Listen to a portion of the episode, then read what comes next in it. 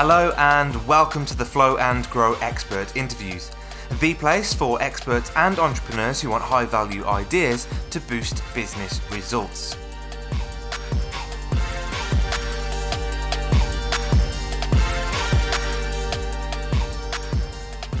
Hello, I'm Tom Bailey, and today I'm joined by the incredible Nina Cooke, who is a leading business growth coach. So, Nina, hello and a very warm welcome. Whereabouts in the world are you right now? Um, I'm in your neck of the woods. I live in England, further south than you, mm-hmm. near Cambridge. Perfect. So it's an all UK cast today. Absolutely. Um, and at the time of recording, we're almost out of national lockdown here in the UK, which is something for us to look forward to. I'll wait for the pubs to open. Exactly, me too. and onto the subject of Nina Cooke. So, Nina helps six and seven figure experts to build authority and boost their profit by up to 800% through creating an unstoppable mindset. Now, Nina's been featured in Entrepreneur magazine and also on BBC Radio, which again is here in the UK. So, definitely somebody to connect with and follow if you're interested in having more in- income, impact, and freedom in your lives. So, Nina, thanks again for your time. Our title today is How Imposter Illusion is Stopping You from Working with High Fee Clients and How to Break Free of It. Nina's going to show us how to do that in just seven minutes. So, Nina, your time starts now. Nina, question number one is Who are your ideal clients? My ideal clients are entrepreneurs who aren't making the progress that they want in their business. They're not having the impact, they're not making the the income that they know deep down they are capable of doing, but something is stopping them.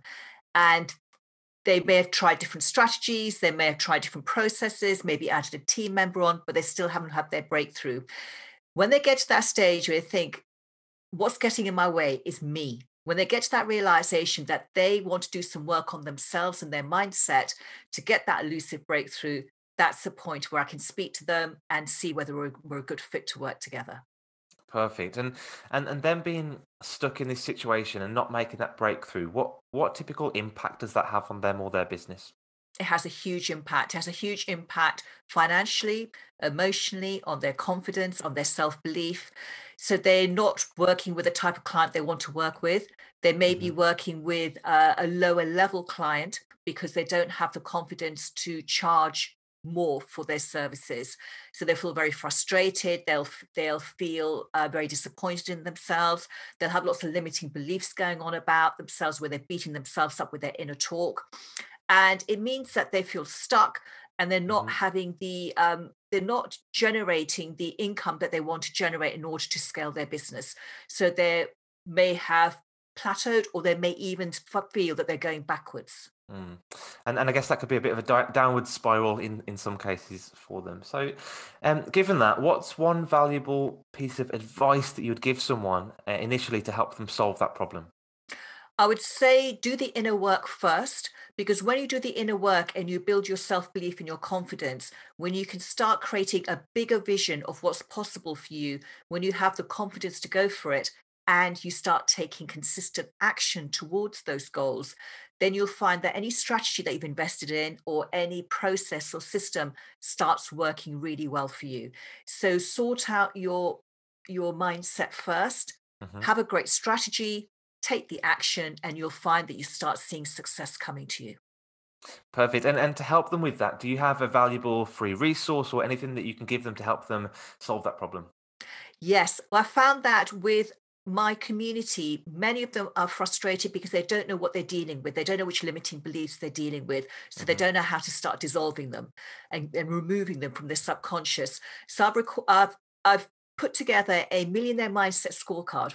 And this right. scorecard is where you can rate yourself out of 10 on certain limiting beliefs around success and money. And you can see exactly where you're keeping yourself stuck.